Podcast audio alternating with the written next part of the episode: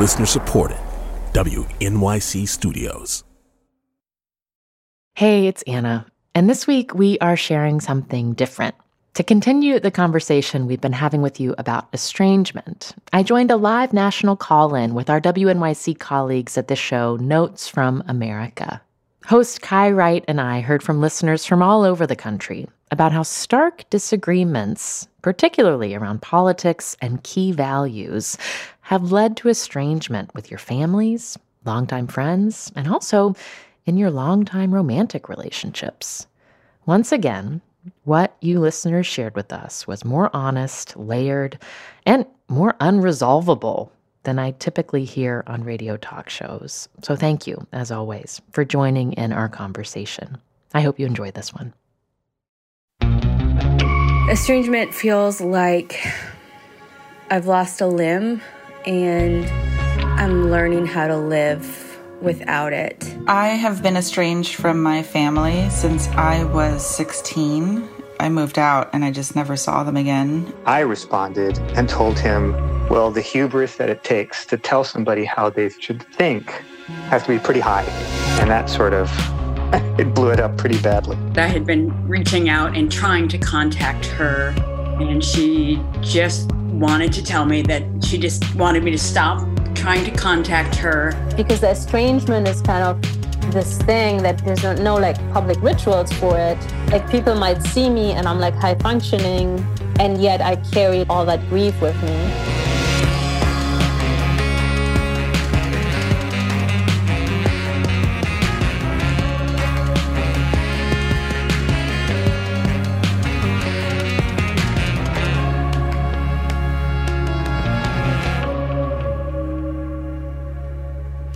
It's Notes from America. I'm Kai Wright. Welcome to the show.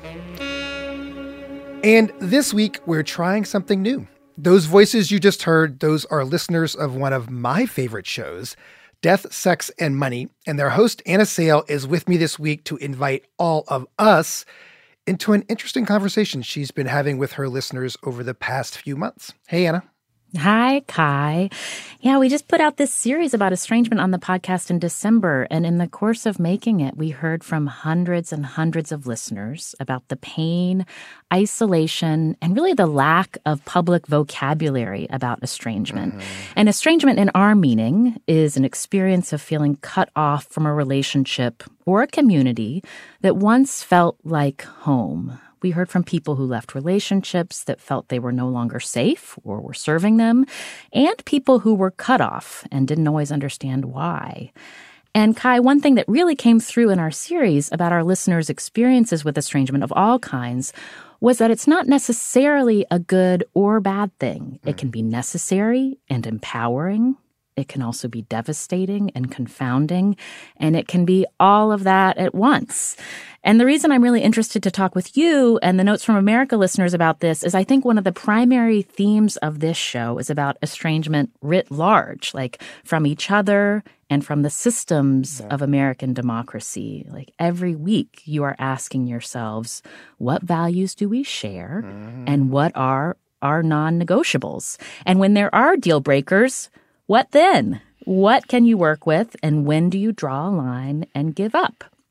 And I think that's something a lot of us in America have thought about, both in our relationships to institutions and systems, and also in our closest relationships where differences of values have flared. Yeah, and that is the work here. And sadly, even right now, as we speak, there are many places we can look and see the social fabric of this country torn in horrifying ways. Mm. And where there are real questions about whether differences can or even should be reconciled. Uh, mm-hmm. You know, and this would have been the 50th anniversary of the right to an abortion nationally. People marched in cities all over the country to protest new anti abortion laws today that to some seemed unthinkable not too long ago. Meanwhile, also today in Monterey Park, California, residents mm-hmm. are grieving a mass shooting that happened at a ballroom dance venue last night on the eve of Lunar New Year. There have been 33 mass shootings this year in 2023 already, according to the Gun Violence Archive. But mm. anyway, Monterey Park is famously a majority Asian American community. It's said to be the first in the country. Law enforcement officials have not publicly declared a motive for the violence or said that it you know has anything to do with the holiday. They've only said that it that the lead suspect is an Asian male, but I'm not sure any of that matters when I think about just the real fear and ostracization and estrangement that so many Asian Americans have expressed over the past few years. People saying they just no longer feel safe or at home in places where they once felt at home. Hmm.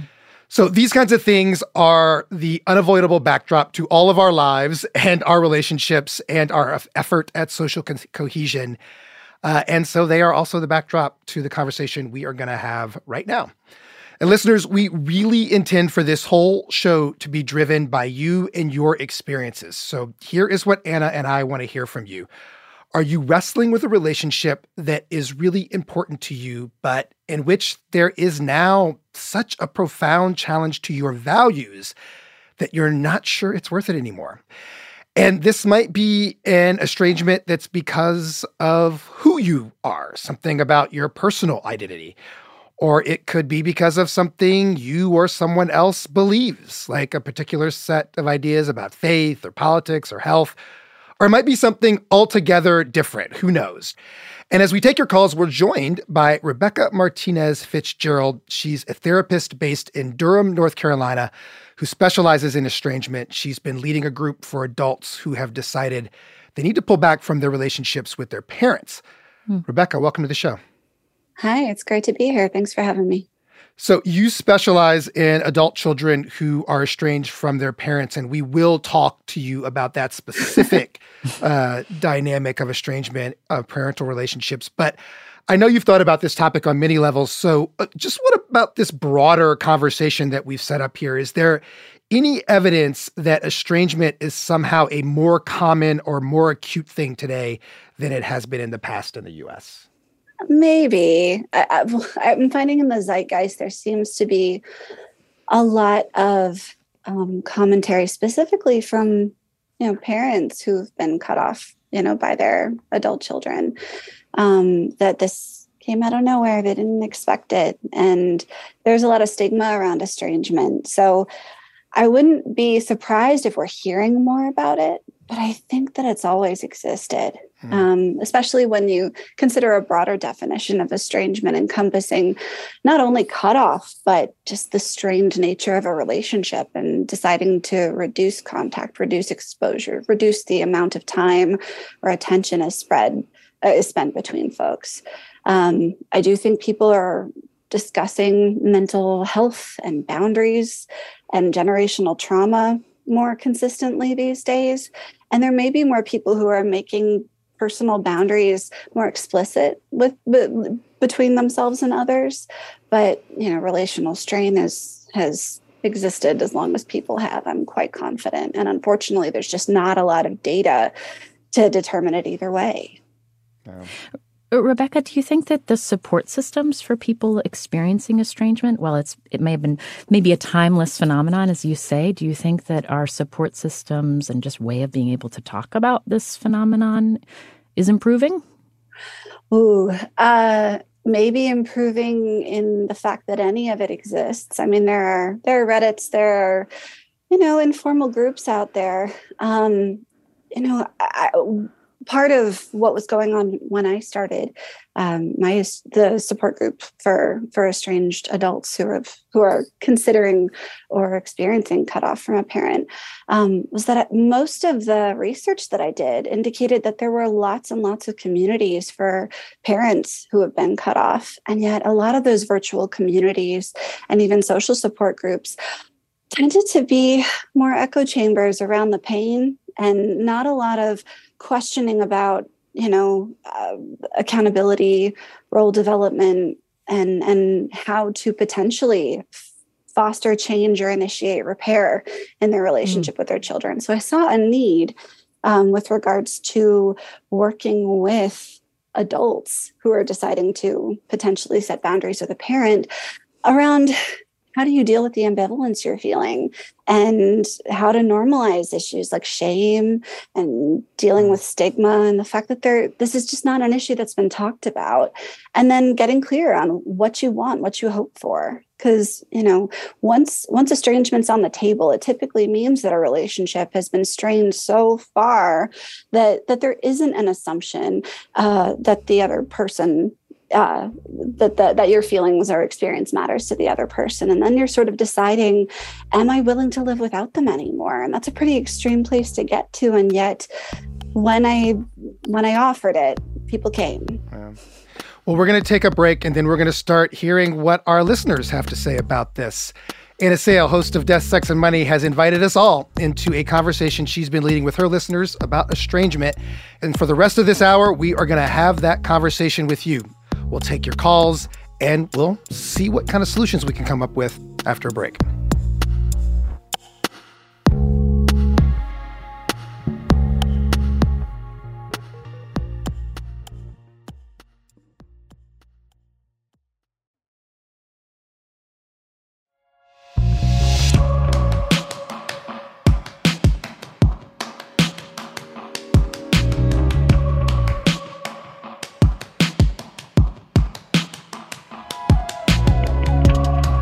Welcome back. This is Notes from America. I'm Kai Wright, and this week, Anna Sale, host of Death, Sex, and Money, has invited us into a conversation she's been having with listeners over on her podcast. We're talking about estrangement, or put another way, can't we all just get along? And what happens when the answer is absolutely not? Anna and I are joined by Rebecca Martinez Fitzgerald, a therapist in Durham, North Carolina. And let's start hearing from you. Let's go to Meg in Sioux Falls, South Dakota. Meg, welcome to the show. Hi. Um, so this is very interesting timing. Um, I actually live in Idaho, and I'm just uh, visiting back here in Sioux Falls with my father. Um, and I'm currently um, being estranged from and with my mother and my sister. Mm. So back visiting my father, but not my mother, really. And and what is the source of your estrangement? So um, my father's had some strokes and he's in an assisted living. My mom chose to stay in their home, supported her on that. Um, but recently she um, took a boyfriend and moved him into her home, my father's home. So this is a man who has his clothes in my dad's closet, his car in my dad's garage, his sleeping in my dad's bed. Um, so morally, ethically, that's hard for me, um, but it's a gray area because of my dad's dementia. Mm. However, this man also um, told my mom when he started pursuing her that he wouldn't move to be with her unless he lived in the house. He's had some bad um, investments, and so he couldn't afford his own apartment. So I'm really concerned um, about my dad's estate. I've told my mom if she wants to divorce dad and do whatever she wants with her half of the money, I'd be fully supportive of her. Um, but uh, that doesn't seem to be something she wants to do. Oh, Meg, um, that sounds really painful and difficult. I, I, I, just have a question as far as talking with your mother or your sibling that you mentioned there. Um, what's that been like when you've said, Oh, I have some real difficulties ethically and morally with this? Is that a conversation that you feel like you've been able to have um, honestly and candidly with one another? No, not easily at all. Um, that's not uh, the history of our communication style. Um, my sister, um, when he first moved in, I was very angry, and my conversation with her, she just said we ha- we're on different pages, so I won't talk to you about him at all. Um, mm. And that led to just a, a discontinuation. We we tried, um, and she made some rules about what I could say or how, and I didn't.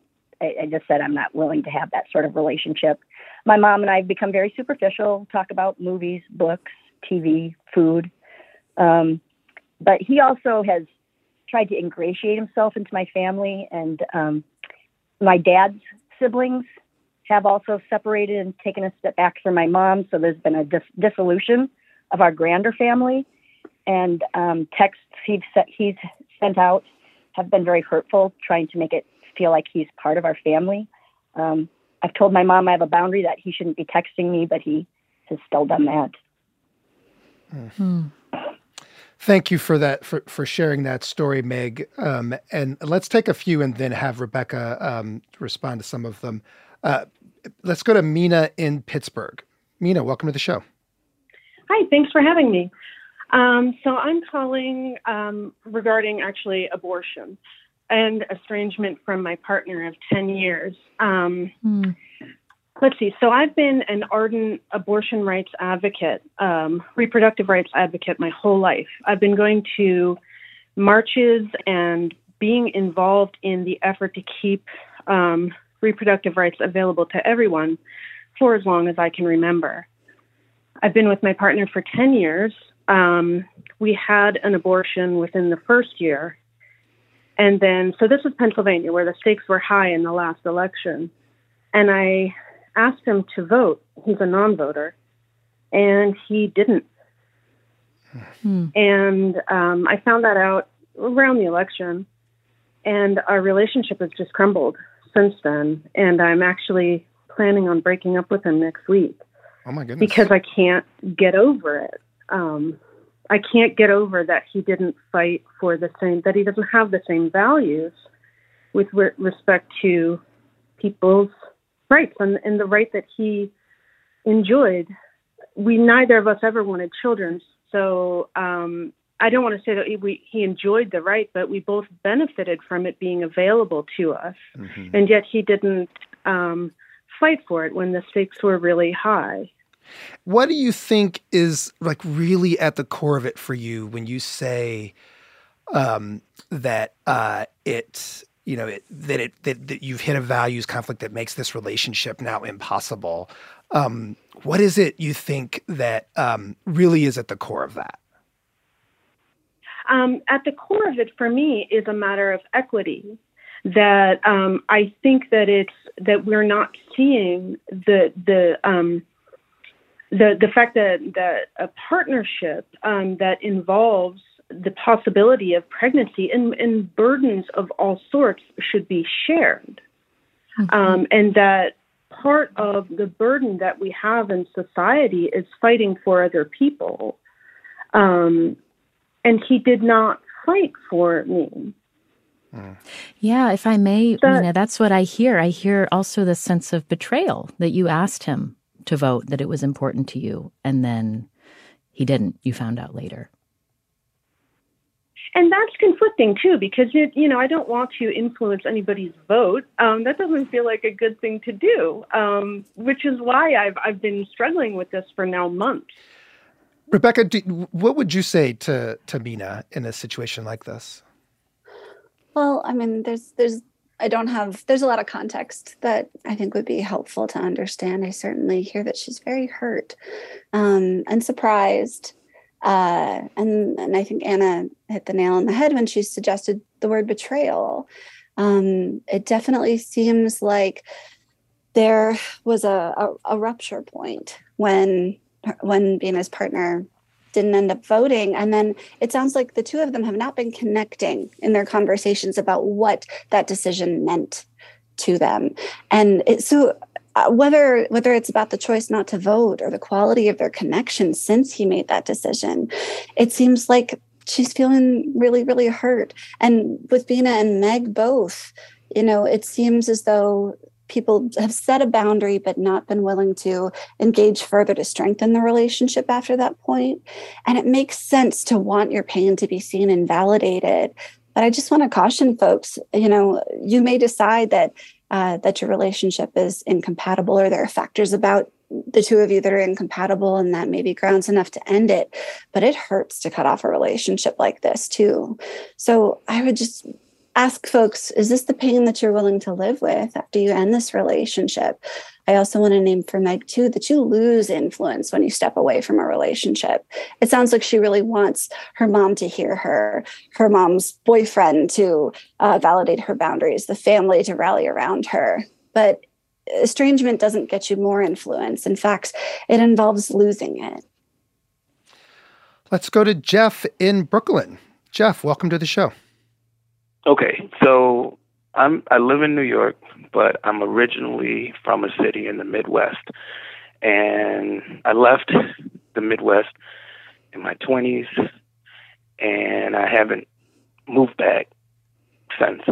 So, but every time I go back to visit, my siblings, two adult siblings, they're younger than I am, but they're adults. I'm middle age at this point. Um, things devolved into homophobic. I'm also a gay man. I should have said that. Things always, always, to the point now where I dread going back, devolve into homophobic name calling and threats of violence. And I go back primarily to visit my mother. Uh, she's still alive, thank God.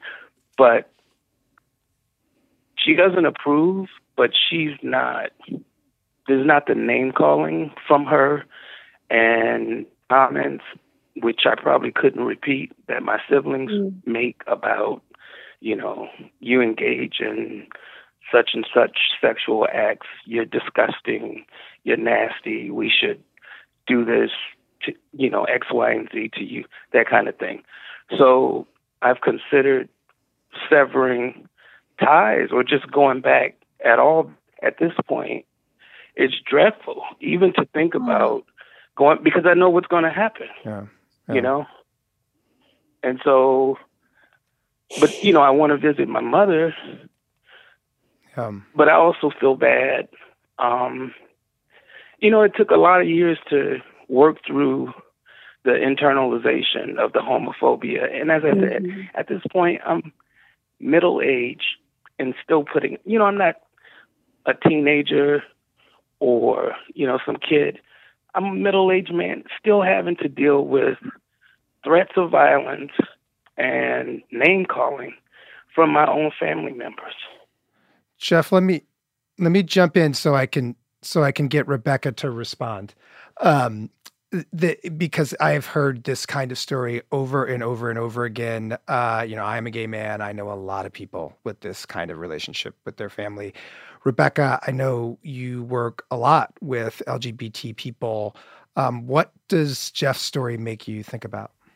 Oh, I'm bringing it's bringing up a, a whole lot of compassion, Jeff. It really sounds like you're hurting. And I'm hearing you putting yourself out there, making yourself very vulnerable to go back to your hometown every time you do see your mother, only to have the fears and the things that you're trying to avoid being thrown in your face. Nobody should have to subject themselves to threats, verbal abuse, degradation. You deserve to be treated with dignity and respect in all relationships and it is fully appropriate for you to set boundaries with your siblings around what you will stand for. And yet, you kind of have to make a judgment call over what kind of effort you're willing to put into your connection with your mother. It's got to be so painful to travel all that way and to feel pressure to hide an enormous part of your identity. Now, if that's a relationship that's very important to you, you might consider whether you're going to tolerate seeing your siblings when you're visiting your mom. And if your mom will support your boundaries around keeping distance from them or you know deciding what you're going to do if they do bring up the name calling when they're around maybe it means stepping away maybe it means saying i'm not going to come back again if you do this to me you might want to talk that through with your mother, or you might decide that the visits are too painful. That's definitely something to think through. And yet, I can tell that this relationship with your mom's important to you. And I would hate to see you cut it off before you're ready. Hmm. Jeff, I, I, I, just thank you for sharing that. Um, I know it's hard and it's going to stay hard. um, uh, so I, I, I hope others listening to it can can get something out of that as well. Let's go to George, also here in Manhattan. George, welcome to the show. Thanks so much for having me. And what are you what, what are you dealing with in terms of estrangement in a relationship? Well, I'm in an interesting little uh, scenario where I'm trying to broker or uh, help to not have an estrangement happen between my mother and my sister, mm. and uh, both sides are a little stubborn and a little silly. Um, and my sister is taking the approach that estrangement is, you know, the only way right now, uh, and doesn't seem to me to be like a good long-term solution. So, um, looking for any advice you guys might have on how to, you know, play a middleman here and and help everybody out. What, unless what is, that's too naive. What is to the degree that you're willing to share? What is the uh, what is the source of this ongoing estrangement? Um, uh, before we ask Rebecca to chime in with with you know what pe- people do in these broker situations in general. Sure. So uh, my mother is a classic, uh, not Oh, I think we lost George for a moment there. So, Rebecca, will, will you let us know for, for people who are just sort of in that broker situation, right? Like where they're trying to say, hey, you know, I can get in the middle here. I can figure this out. I, my family can heal whatever the divide is. Is that something you hear a lot? And, you know, is it a good idea? Well, uh, I mean, uh, again, not having a lot of the specifics, I want to say I bristled a little bit when I heard him say that his mom and sister were being a little silly. Because what I'm hearing is that the estrangement is really uncomfortable for him, which makes a lot of sense. And yet, because he wants to help them broker a repair, reconnect their relationship, uh, he is unlikely to be successful if he is adding to the invalidation of the members of his family. Um, in in any adult in any parent child relationship there's an inherent power dynamic. So i would question you know whether it might be useful sending them to a family therapist to examine whether the mother wants to be right or does she want to be close. Is can she tap into her desire to give care and to hear her daughter's concerns? Can the daughter take that in? Is that a new foundation that can be set? Because until that happens it's unlikely that a solid repair is going to be put in place This isn't exactly what George was talking about, but I know, um, you know, in Anna's series uh, in Death, Sex, and Money, one of the things that was that really stood out to me was this: um, were people who were in the process of estranging. you know that there's Mhm. this spectrum of behavior that falls under underneath this thing we're calling estrangement, um, and um, and that that seemed like a particularly confusing place to be. And I just wonder how often that comes up and what what what what you say to folks in those situations. it comes up all the time it comes up even in people who aren't intending to to create like intense distance with a parent it comes up after hurt feelings at thanksgiving and yet the thing about estrangement you know for what little research exists it typically tends to be a temporary process and is often cyclical. Very often when a relationship is strained so consistently and yet somebody is not willing to or, or when the, the parties involved are not willing to do a solid, intense repair or end it altogether, what happens is it tar- starts to get distant and then a reconnection happens and then it gets distant again. Um, but very rarely does somebody cut off a relationship and have it end because very often, especially in these, these attachment relationships, it's just so painful to live with that decision forever. Let's go to Parker in Manchester, New Hampshire. Parker, welcome to the show.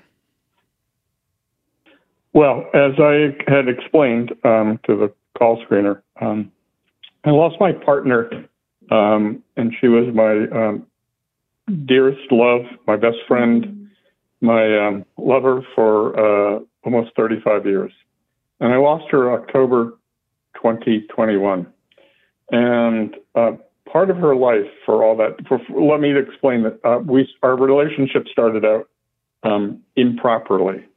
I was married. Um, she was recently divorced. Um, it was uh, irresponsible. It, it, but it was also irreplaceable for both of us. We um, were madly in love from the beginning. And um, she had a core group of friends that were she she called them her chosen sisters, and they were just like family to her. Um, they loved her. She loved them.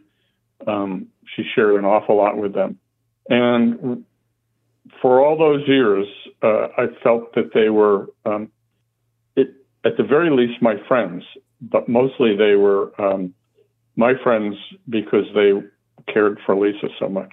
And I felt that I, it was reciprocal, that I was their friend because I cared for their friend, Lisa, as, as dearly as I did. The last three years of uh, Lisa's life, um, I was her uh, constant caregiver. Lisa died from a combination of lymphoma as well as uh, dementia. And when she died, uh, it was made very clear to me um, shortly afterwards that uh, they really didn't care to have anything to do with me. And to the point where this past October, uh, 2022, uh, we finally had Lisa's memorial service. And I delivered the eulogy. And in the eulogy, I included um, a lot about her, this core group of friends she had that she called her chosen sisters.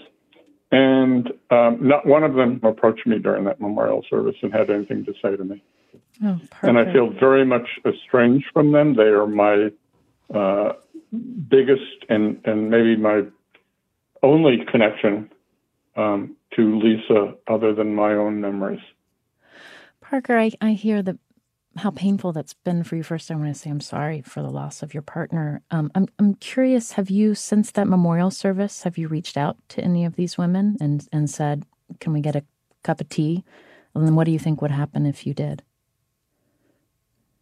I don't know what would happen if I did. Um, I think I don't know. I mean, they've one of them made it clear she didn't want to really want anything to do with me. Didn't want to talk to me is the way she, I, I think she put it. Um, and I don't really understand why. Um, there was a, a significant uh, distancing from me with Lisa's family, her brother and her sister. Um, for years, I think going back to the fact that um, you know I was married and having an affair with their with their sister, and there was a mistrust I think that lingered. And I, it almost feels like the core group of friends has chosen to um, step into the family's camp instead of mine. Thank you, Parker. Um, Rebecca, do you have anything that you would add to Parker's story?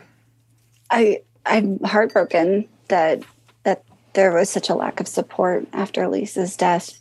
I mean, it, it, makes sense to honor the boundary set by the one person who said they didn't want to connect. And from Lisa's family, that said, I think Anna's onto something when she suggests you reach out maybe to one of the friends who didn't explicitly name why she was seeking distance. I want to say grief and loss can be really uncomfortable for a lot of people and it can make shifting relationships really difficult to navigate. So, if these are relationships that you'd still like to hold on to and they haven't told you that they absolutely do not want you in their lives, it might be worth it to check in with them and see what they think and whether they're willing to stay in touch. It would also be a good idea if you haven't already to seek somebody uh, to give you some support, either bereavement counseling or a loss support group, because you really deserve connection in this time. I hope that's helpful, Parker. And again, um, we're just sorry for your loss. And I have to say, boy, that there there's some really uh, you, you, everyone is really bringing the truth to this conversation. So I really appreciate it, listeners. You guys are really chiming in with with some tough stories. Uh, let's hear from Cindy in Twin Cities. Cindy, welcome to the show. Good evening. Um, I will try to keep it short because I'm looking at the clock. Um, oh, Cindy, don't you worry about that. That's my problem. no, no, I get it. I one of my stepfathers was a broadcaster. I get it. Excellent. Um, so, 2016 election, I voted as I had in 2012, which means I wrote a candidate in. I didn't like anybody on that ticket. My two bestest friends knew that. One of these friends I'd known since college, 25 years. Um, you know, just my bestest friend. I met one of her friends uh, almost 15 years prior, and we, so the three of us, I mean, we had a years long group text. Okay, so these are the girls that got me through my divorce. I mean, just best friends, right? They knew I wasn't going to vote how they voted. I also didn't vote for the other guy, which I got into a fight with my dad about that. But that's a conversation for another time. Um, they flipped out. Uh, one of them sent her husband to verbally attack me online. Uh, I, there was never been an apology. Uh, the one friend that I'd known for about 15 years, she's never made an attempt to reach back out. Uh, the other friend sent a text. At the time I was living in Florida, sent a text while I was in the middle of a hurricane to say, mm-hmm. "Hey, how are you doing? Are you okay? I hear there's a hurricane."